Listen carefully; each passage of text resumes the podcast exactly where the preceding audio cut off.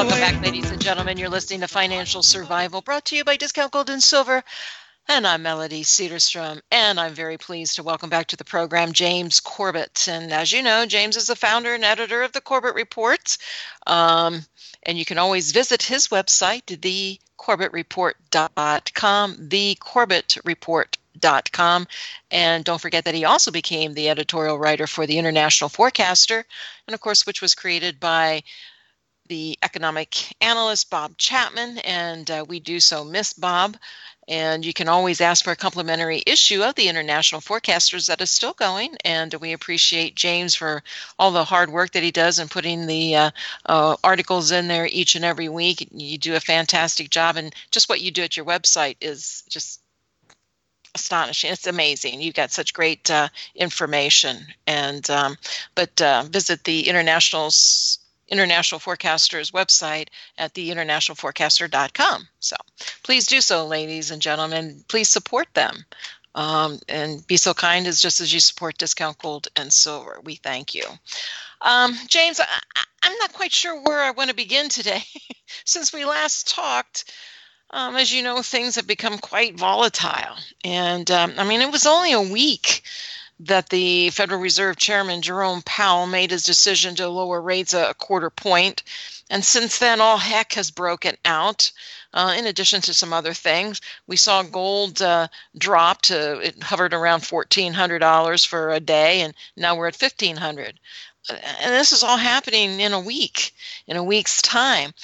So I'm not sure where I, I, I kind of like to have it laid out a little bit better than, than what I do, but let's just start with negative interest rates. $15 trillion of government bonds worldwide, 25% of the markets now trade at negative yields.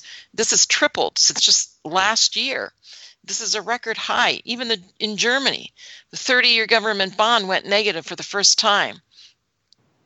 Debt in Europe and Japan mm, has been at zero or negative interest rates for a very long time. Um, there's a lot of talk that the U.S. Treasuries negative yield. Can you share with the listeners where does this all lead? How does it affect? and I think what people miss most is how this all truly affects them and their retirement accounts, their pension accounts. So where does this all lead? Is this something that we should care about? Yes, it is. And I will defer to Charles Hugh Smith on this one. People might know out there that he runs the Of Two Minds uh, blog. And he has been writing about this recently, uh, specifically in a post called Nothing is Guaranteed, that I think is worth uh, quoting from because he makes some good points. He says The American lifestyle and economy depend on a vast number of implicit guarantees, systemic forms of entitlement that we implicitly feel are our birthright. Chief among these implicit entitlements is the Federal Reserve can always save the day. The Fed has the tools to escape either an inflationary spiral or a deflationary collapse. But there are no guarantees this is actually true. And he goes on to talk about some of the ways that the Fed can save the economy, namely, uh, the Fed's fix to deflationary defaults is equally destructive. Bailing out too big to fail lenders will spark a political revolt that could topple the Fed itself, as the populace has finally connected the dots between the Fed bailing out the banks and financiers and the astounding rise in income and wealth inequality. And he says, other than the phantom wealth of real estate and stock bubbles, the vast majority of the wealth generated by the Fed's actions of the past 20 years has flowed to the top 0.1%. And then he also makes the point the Fed's other trick to halt a deflationary collapse is negative interest rates, in effect, taxing savers and those holding cash, and rewarding those who borrow. Negative interest rates destroy every institution that depends on relatively low risk interest income via bonds, pension funds, insurance companies, etc. And that is, I think, where we start seeing where the rubber meets the road for the average person who thinks, well, how does this affect me? I don't know. It all seems up in the sky. No, I mean, assuming that you have that you're involved in a pension fund or that uh, you uh, you interact with insurance companies. You you are involved in the economy in some way, and you're in it for the long haul. You're thinking about retirement. You're thinking about future savings. This will affect you, and largely in a negative way, um, unless you happen to be in the position of borrowing and borrowing massively in order to reap the dividends of negative interest, which of course is the exact opposite of everything that you've ever thought of with regards to interest. This is Twilight Zone that uh, at least is being put on the table, and as we've seen in Japan and as you say in Germany and other places, is already being tested. They're dipping their toes into that water. Uh, that's the kind of economic inversion of reality that would have literally been unthinkable a couple of decades ago. You, if you had said negative interest rates, people would have laughed in your face. Those self same people are now touting them as the savior to this problem that the Fed itself has created by blowing up the bubble and then watching it collapse in 2007, 2008, and bailing out the banks so that they could reinflate the bubble um, with useless, as Charles Hugh Smith points out, useless wealth quote unquote, of real estate and stock bubbles that themselves are destined to to pop at some point. Um, this is a very precarious state, and one of the, I think, one of the really alarming things of the past week is that it has proven the point that uh, a very likely scenario for a future stock market crash would be when and if the Fed's rate cuts suddenly prove to be useless. They they don't really have the intended effect of propping the markets up again. Well, that seems to be what we're seeing right now, with uh, a lot of certainly a lot of volatility and some large downward action this week, even despite the Fed rate cut. The Fed rate cuts are now already priced in. So, what are they going to do? Their their main mechanism for propping up this bubble is uh, fast drawing to a close. That should be worrying for everyone. How did these negative rates affect derivatives? Uh, that's a good question. Uh, I think that's above my pay grade. But uh, I mean, as people know, derivatives are, are, are, of course, essentially bets on the upward or downward movement of other assets, other underlying assets. And so it depends on what types of uh, derivatives we're talking about and what assets they're based in. But certainly, if you have uh, rate cuts or even negative interest rates uh, in an inflationary environment where you're going to start seeing the uh, the the potential popping of real estate bubbles, for example, which of course let's remember this is what brought about the Lehman collapse and the the ensuing years of worry that was papered over by the Fed almost quite literally by putting trillions of dollars on their on their books. That's the kind of thing that could blow up the derivatives market. And that was, in fact, one of the, the major concerns when they saw what was happening with Lehman. One of the major concerns was, oh, how is this going to affect, for example, AIG and all these others who were tied up in uh, collab- collaborative uh, debt obligations and other types of fancy financial instruments? How are they going to blow up? Who's going to be on the other side? Who's going to be left holding, holding the bag of these derivative bets, essentially, on the economy that just went up in smoke? and it ended up being the Fed basically papering that over. But uh, that's uh, when you look at the actual derivative. Uh, well, for one thing, I mean, it's important to point out we don't know how much supposed nominal wealth actually exists out there in derivative land because there's no body that's keeping track of it. But it has been mes- estimated up to a quadrillion dollars of quote unquote wealth, which of course is laughable because there isn't a quadrillion dollars in the in the global economy. But still, as much as a quadrillion dollars of estimated potential wealth, quote unquote, is, is in the derivative markets, if that truly went down, if there was truly a black hole that was sucking all of that in, that would be the end of entire institutions, entire banks, the banking system as we know it. Um, that would be the type of doomsday uh, apocalypse, which is why I th- imagine they probably will not allow that to happen, as they did not allow it to happen in 2008. But the only way to not allow it to happen would be massive bailouts, um, even beyond what we saw in the 2008 2009 crisis.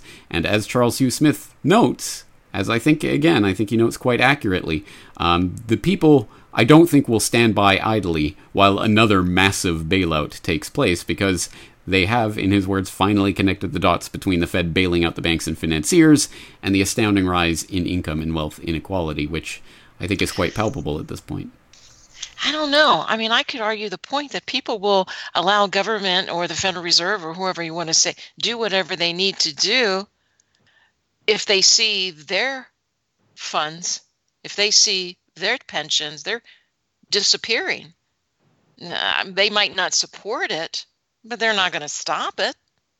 My question is if the Fed runs out of steam, they're not going to be able to do anything to save the economy anyway. True. They yeah. won't be able to bail them out. Yeah, I agree. I mean, again, it's a confidence game, and at the point that people lose confidence, the game is over, um, which is a scary proposition for the people who are trying to manipulate our reality. Because again, that that that's the fundamental bubble. It's essentially a thought bubble that can be pricked at any moment by people simply realizing that the man behind the curtains really doesn't have any magical wand that he's going to use to save the economy. It's all just paper promises, and when the Pied Piper comes looking for uh, payment on those paper promises, well, who's going to pay them? Well, it's going to end up being you and me, and Wall- Main Street is going to be asked to bail out Wall Street again.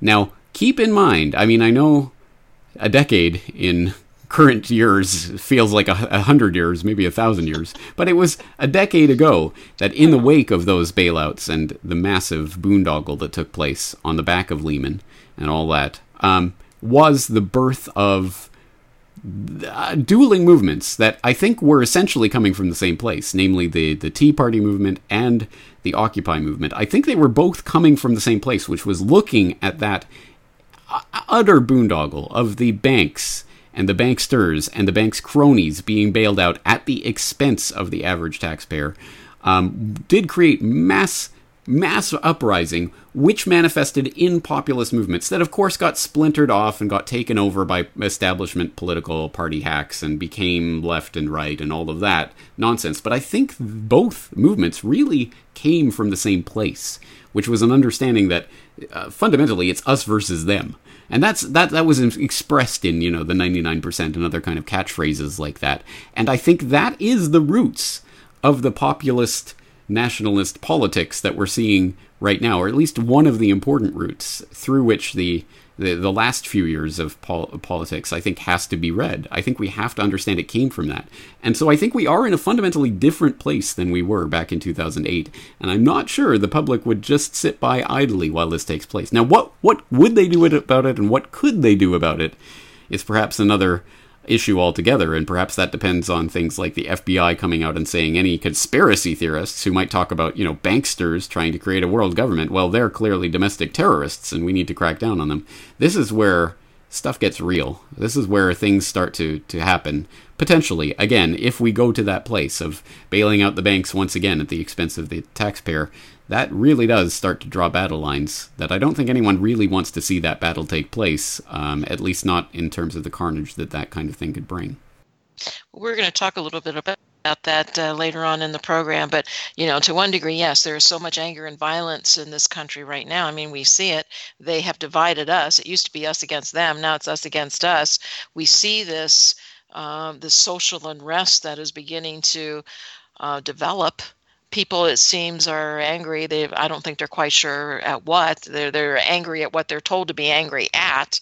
They're reacting uh, i guess maybe it's uh, where there's an action there's a reaction or to some degree. So yeah it's it is a lot different. And i'll tell you what james i never thought in my young 39 years chuckle chuckle that i'd be talking about what is reality and what isn't.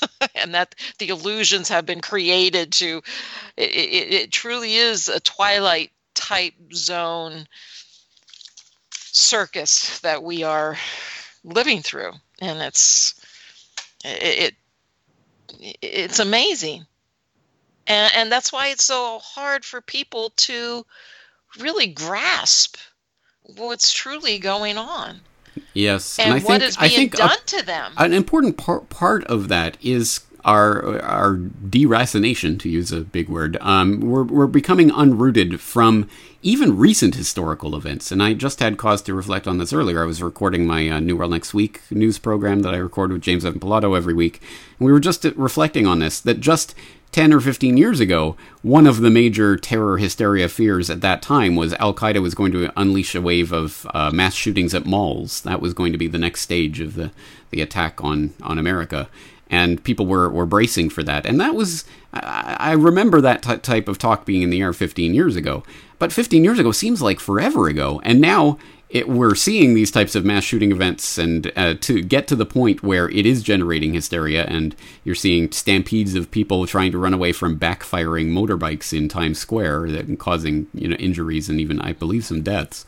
Um, people are on their edge about this, and it seems to me to relate quite back to what we were just talking about a decade, a decade and a half ago. But it really does seem like a different a different era of human history at this point. And I think a part of that is not just the 24 7, but the, uh, I, I, we need a new term for it, the uh, 60 minute, 60 second, down to the second new, never ending scrolling news feed that keeps us constantly, constantly thinking and focusing on the now and never getting to connect it back to events, say 10 years ago or 15 years ago, let alone events 100 years ago, like the foundation of the Federal Reserve. So, you know, because we have this news feed, like you just explained, that keeps our tensions, that keeps our emotions, that keep, we're all jacked up 24 7. So we react. I think so. And, and also another part of that is what feeds into what you were saying there. You're reflecting on how what might have been some sort of movement that brought us together in the wake of the bailouts, uh, i.e., everyone was outraged at the, the, the Feds bailing out the banks, has incredible been completely and utterly dismantled in terms of splintering in identity groups versus other identity groups and left versus right and every way that that that group that that could come together has been divided up. And i think part of that is because again we we can't really connect what's happening today to what happened 10 years ago let alone you know 100 years ago. And that that is keeping us from understanding the nature of the issue and coming together on these issues. Is this all by design uh, well, I mean, I don't, I don't. I, there are many different ways that we can look at the various blueprints that have been floated by would-be social engineers over the past century or two. Um, but in terms of, I mean, can, can you find the smoking gun blueprint that they wanted to do it precisely this? Probably not. But if you were, a would be ruler of society and you did want to benefit society to your benefit and the benefit of your bankster buddies, could you think of a better way to engineer society than what we are, the position we are in right now? I mean, even if it wasn't by design, it is the perfect place for they, them, those to be in. Monday, the U.S. declared China a currency manipulator. Today's, again, it seems like it was weeks ago. It was days ago. Uh, China is a currency manipulator, uh, long building this trade tensions between the world's two largest e- economies. And um, so, currency wars. Where do we go from here? Waging a currency war could come at a big cost. And I'm just going to let you think about that through the break. And uh, we'll touch on this when we come back. Please stay tuned, ladies and gentlemen. We'll be right back. You're listening to Financial Survival, and I'm Melody Cedarstrom, and thank you for joining us.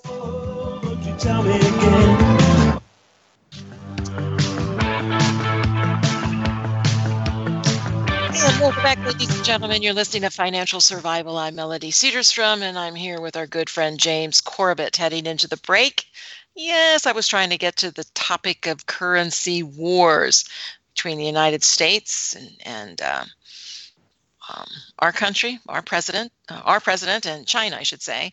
And um, but are we the only ones involved in a currency war, James?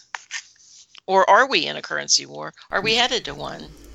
I think we have been in one for some time. It's just uh, to what extent is that openly acknowledged? And placing China on the currency manipulator uh, list is an extremely important step towards acknowledging that. Um, uh, I mean, there's just this is this is kind of the bigger macro game of what's going on, and I think this is an incredibly important step. Again, not necessarily because it is it is in and of itself the defining moment of anything, but that it is at least an, a recognition that there is a currency war that's going on and that the U.S. is involved in it. Not on, as you say, not only with China, but with any number of states around the world. And I think ultimately we have seen this before. This type of race to the bottom, this kind of beg, beggar thy neighbor policy. Uh, we have seen people uh, when when nations start warring about devaluating their currency and no, you're you're undercutting us. And unfortunately, the historical example I'm thinking about was the 1930s, where of course this was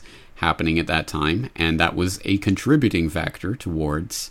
Obviously, not the single factor, but a contributing factor towards ultimate outbreak of war in Europe, and ultimately the war, uh, the World War. So that I mean, this is this is not light stuff. It is not to be taken lightly, and I certainly don't take it lightly. I think that uh, this represents a a big escalation, um, perhaps one of the most important escalations in this China U.S. trade war that's taken place in some time. Well, you know, there's a lot of uh, discussions about the this trade war. You know, basically, uh, President Trump, President Xi, um, they all know the election is next year, and the an agreement will be done next year. Um, that this is all a political. Well, actually, I mean game. that's it's interesting to bring up that perspective because I think that's where the U.S.-China dichotomy really happens because we do have Trump who is looking to be reelected next year and who will be out in 2024. So anything that happens after that point is not on his watch. What does he care politically? Um, whereas you have Xi on the other side, who is self-appointed president dictator for life at this point. He has no mandates. He's not seeking re-election. There's no way he's going to be well, I mean, he may be physically coup ousted, but other than that, uh, he's not watching himself politically. So I think uh, uh, once again, this represents the sort of the, the difference in terms of time investment on, on either side. The U.S. is looking for some sort of resolution relatively quickly. China, it redounds to their benefit to drag this on as long as possible. Uh, because eventually they they can promise something. Oh yeah, we'll we'll get to that in 2025.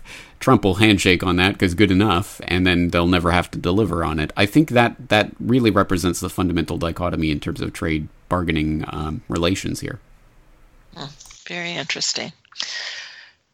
Your most recent uh, Propaganda Watch podcast is called Conspiracy Theorists or Domestic Terrorists. We mentioned this in the first segment of the program, and you point out that the term conspiracy theory was first weaponized by the CIA a half a century ago. And um, you, you, talk about a recent Yahoo.com article reporting that the FBI, for the first time, has identified fringe conspiracy theories as a domestic terrorist threat. Well, you know, there's a lot of conspiracy theorists out there, James. I'm probably one of them. So, um, give us the your your, your insights on this uh, bizarre development. Yes, well, for people who don't know about the history of the conspiracy theory term, I have talked about it a number of times, but it does. I mean, I, I won't say the term itself sources back, but the weaponization of the term sources back to a, uh, a CIA document, I believe from 1967, and I won't have the exact number of that document off the top of my head. I believe it's 1095 360, but you know, for all the amount that I talk about it, you'd think I would have that memorized by now. Anyway, uh, you can look in my archives for more about that. Specifically, I did an episode of my podcast called The C Word about conspiracy theory. But essentially, in the wake of the Warren Commission uh, findings being released and and uh, various people fi- uh, casting doubt on the official findings of the Warren Commission, obviously looking into the assassination of JFK, uh, the CIA was advising its uh, agents and uh, operatives within the U.S. media and elsewhere to de- denigrate the conspiracy theories that were being propounded at that time about assassinations about JFK, and basically to to say that there's no in- new information that's come to light that would uh, falsify the Warren Commission, and so we should trust that these people did their job. Blah blah blah. But the key part of that was conspiracy theory, conspiracy theorists. And basically marginalizing anyone who had questions about official government uh, pronouncements uh, in that way. And I think from that point, I think it's demonstrable that that term, conspiracy theory and conspiracy, conspiracy theorist, entered the public lexicon in a large way and became that sort of term that we think of today, the pejorative term, oh, you're a conspiracy theorist. That seems to be all that you need to say in order to immediately disqualify whatever that person is saying, no matter how much evidence they have for their conspiracy theory. So, in that context, it was perhaps inevitable, but nonetheless disheartening to see the FBI release this document, or not release, it was obtained by Yahoo News, whatever that means, uh, last week. And um, they did write about this and, and posted the document up. It's a do- uh, an intelligence bulletin that was posted by the FBI field, uh, Phoenix field office. I believe in March of this year. Anyway, earlier this year, they uh, penned this document and released it and Yahoo News obtained it and posted it, and so now you can go and read it online. And I di- I hope people will, if they're interested, will take a look at that video. It's quite a an in-depth video where I do go through and specifically read the document and the important pa- uh, highlight important passages from it. Um, but long story short, essentially the FBI is now saying, well, conspiracy theorists may be motivated by their you know crazy theories to do violent acts, to commit violent acts, illegal acts, and therefore and, and, actually, the therefore is left largely hanging at this point. I mean, it's kind of like a be on the lookout for conspiracy theorists, but as they even note in the document itself, Well, the FBI is prohibited legally from actually starting investigations on people uh, exercising First Amendment constitutionally protected free speech. So you can't really actually open investigations or, or start profiling people or start uh, harassing or targeting people simply because they propound conspiracy theories, whatever that means. And the FBI document does give some examples of what they're talking about, like belief in a new world order that's seeking to form a global government, or belief that the UN is working against American interests, or uh, belief in false flag terrorist attacks being used to uh, prod the, the population in one direction or another, i.e., everything that I talk about at the Corbett Report on a regular basis. So I suppose I would be the, the poster child for this uh, this new document that comes out, which is scary, obviously, uh, in a sense. I mean to some extent, we've already known, I think, for some time that the government targets its opponents and enemies, or what it sees as enemies, i.e., anyone who doesn't uh, buy the propaganda wholesale. But now they are outright, black and white, here it is, they are saying.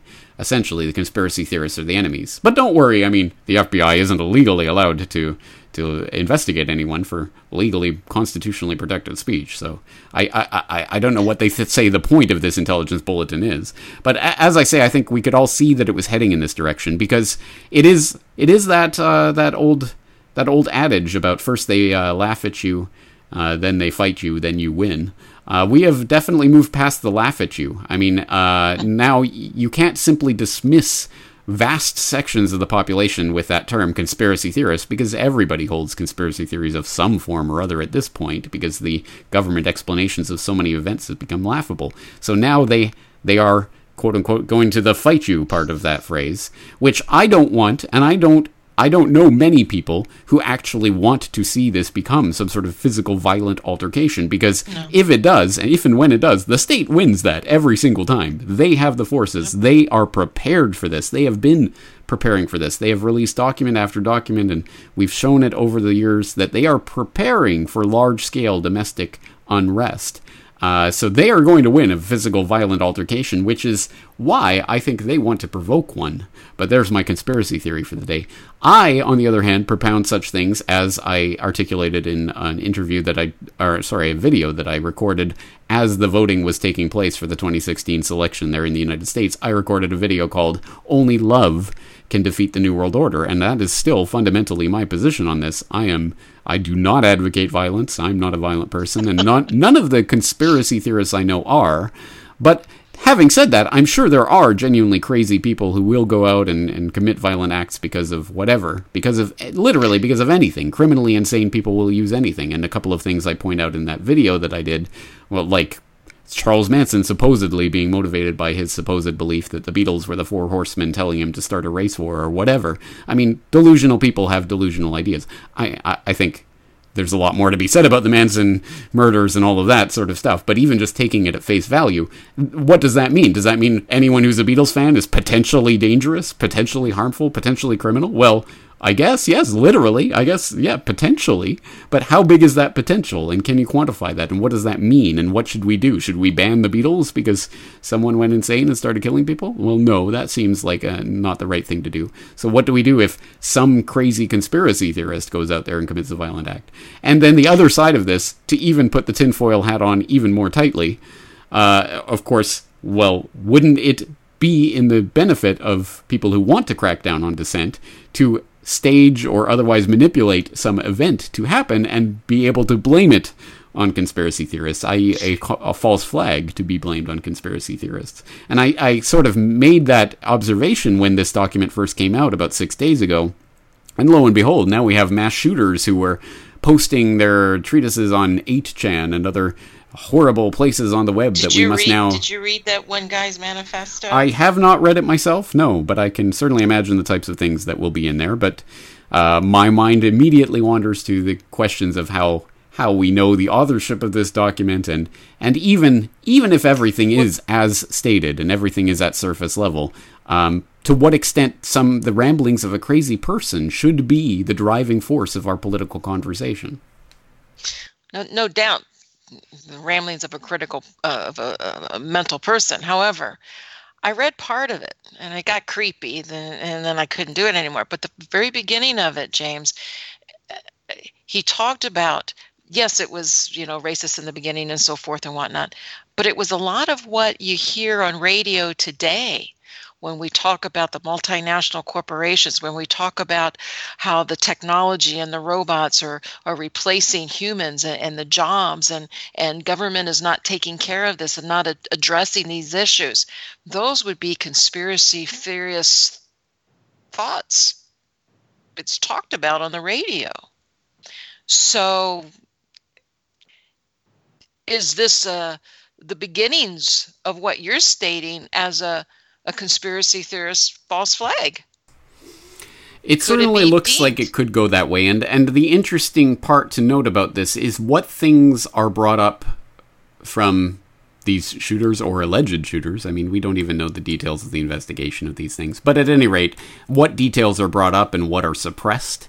Um, and what things are pointed to, and what, and then what is trumpeted in the media. I mean, several years ago there was a, a, a shooting event at a Discovery Channel or, or, something along those lines. I don't have the details in front of me, but it turned out that the shooter was motivated by his uh, belief that, well, we're destroying the environment and we're overpopulated and blah, blah, blah. So he needs to go out and, and shoot some people, I guess. Um, that was the, the motivation. But of course, when that was revealed, can you imagine that that was trumpeted? Oh, here's the new domestic extremist threat. It's people who are environmentalists. No, of course, that wasn't the way that the uh, the mainstream media um, suppressed that story. But uh, of course, whenever there's some sort of politically expedient way to blame this on a, uh, a portion of the population that the certainly the media is fighting with, then they'll do so. Um, and it could go either way uh, in an environment like this. For example, now apparently there are reports coming in and po- uh, pictures being posted of death camps for Trump supporters now flyers being posted around New York City. Now, suppose that motivates someone to go out and shoot someone wearing a MAGA hat.